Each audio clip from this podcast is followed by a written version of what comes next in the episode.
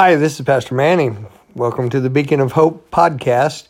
Uh, today, I want to speak to you about reflections of the Lord's Day. John wrote in the book of Revelation, chapter 1, verse 10, in part in that verse, he said, I was in the Spirit on the Lord's Day. It's remarkable because John was exiled, cast off from everyone he knew, separated from his congregation, no longer able to perform his jobs as the preacher or bishop of the church, and yet he was in the Lord, he was in the Spirit, and he recognized the Lord's day while he was in exile on the Isle of Patmos. Had these thoughts about the Lord's day and reflections on the Lord's day. I'm actually making this recording a little after 11 o'clock at night after a very full day at Lighthouse Baptist Church. And uh, looking back over it, I thought of these things. First of all, why it's the Lord's day why do we meet as a New Testament church? Why do we meet on Sunday? Uh, of course, it's been called the Sabbath by some for years, and you'll read even when the early Sunday schools began, they called them Sabbath schools. Well, the Sabbath was on Saturday. It's it was never Sunday was never the Sabbath. But why Sunday? Why we meet on the on the Sunday on the uh, first day of the week? Is because that's the day on which the Lord arose from the grave. It's the Lord's day because he rose with power uh, power over death and power over hell. And because of that, we, uh, we celebrate that day of his resurrection. Of course, he appeared to his disciples the morning and the evening then. We meet twice at our church on Sunday morning and Sunday night. We also have a midweek service on Wednesday evening. And uh, the Lord's Day is set aside to the Lord. Why is it the Lord's Day? It commemorates the greatest thing that uh, any Christian can celebrate, which is the resurrection of the Lord Jesus Christ. Um, the uh, some of the joys of the Lord's Day. First of all, is what we remember about the Lord rising, but also there are joys of the Lord's Day, being able to meet with God's people singing the songs of God. I don't have a, a good singing voice. I really don't. And to me, one of the joys is being able to go and join in in the congregational singing at our church. When we'll open the good old hymnal and we'll sing the songs of God with an energy and a, and a, a life to them as we sing the old proven gospel hymns. And thank God for it. I like that. I like being able to join in with that and, and with the group as they sing and to hear that. Uh, the songs of God, uh, be able to see God's people, being able to fellowship, being able to to uh, be with like-minded people who love the Bible, who want to serve the Lord, who value eternal things. Then the preaching of the Word, to have the book of God opened and have that Bible Bible opened up and explained and, and, and taught and preached and illustrated and see the power of it working in people's lives.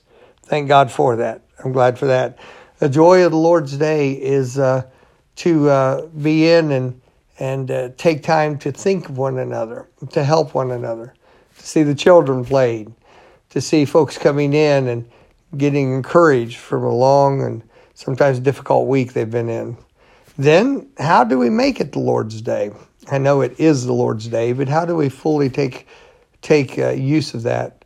And number one, we want to be in the house of the Lord because that's the best place to be on the Lord's Day. Number two, we want to keep our minds centered on the Lord and not uh, pumping a bunch of things in in between services and after the evening service that will uh, deter and detract from what God's tried to deal with us. Uh, it's a mistake many people make to go right out of a church service and turn on a news broadcast, go home and turn on that television, uh, start doing whatever they're doing, and putting in things that, if they do not nullify, they dull all the good that's been done in that church service. make it the Lord's Day. Set it aside. Say this. This is times for God.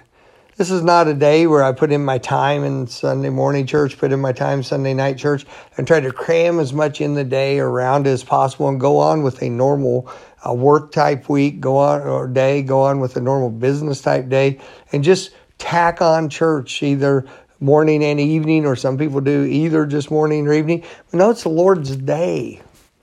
We ought to appreciate it. We ought to honor it. We ought to we ought to rejoice in it. Um, I believe that um, you get the most out of the Lord's day if you start preparing for it the night before. Now, in our congregation, like most places that have very many people in them, uh, we have people who work all different shifts, all different hours.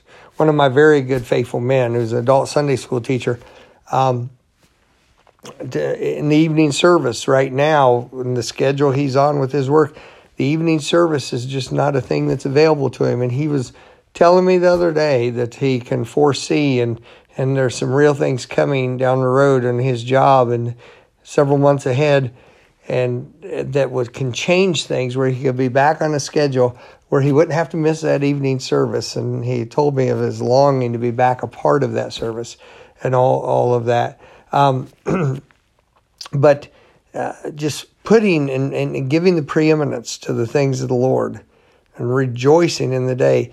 Um, but it starts on the night before. Uh, of course, some people work all on the evening before and come in, and I understand that. But so many of God's people stay up way beyond when they should. They're doing things and they're taking in stuff that isn't even good for a Christian to take in the first place. Or they're just filling their minds with all kinds of things. And then they get up tired and worn out, not prepared. Set, set out the clothes you're going to get your get your Sunday go to meeting clothes and get them set out. Uh, get to get find out where all the kids' belts are and line them up and find them because belts have a way of disappearing in the morning. Uh, get prepared. Many a mother could be to church and better prepared if she would just lay things out in the morning. Prepare what's going to eat, or at least decide what's going to be eaten. Get a system down. Uh, there are some people who are habitually late for church, and the reason why is because they don't organize. They've got to. They've got to be organized. They've got to They've got to take the steps. And so much of it can be done the night before. Myself, as the preacher, I choose what suit I'm going to wear the night before. I get um, the tie, I get my suit, my tie, my shirt, I get the matching socks, I get everything there together. Why? So in the morning, on, on the Lord's Day morning, I'm not having to figure all that out, make decision, all that. It's already done, ready to go. And then have an enjoyable trip into church. Maybe listen to some good gospel music or something like that. Don't be listening to radio and and and the and and the uh, uh, news broadcast as you're coming into church. Your spirit will be so tainted, especially uh, so much of the news is just totally antagonistic to everything that a Bible believer could could hold dear. Don't let that poison you. Come in fresh. Come in looking for a blessing. Even better, come in looking to be a blessing. Pray for your preacher on the way in. Pray for the leadership of your church. Pray for those, those who will guide you into the scripture. You prepare your heart to seek the Lord. And if you'll do these things, I can promise you this you'll have a good Lord's day. And those people you come in contact with will be blessed also. And you will help them have a good Lord's day. Well, these are just some reflections on the Lord's day. Take them, use them, think about them and you have a great rest of your day.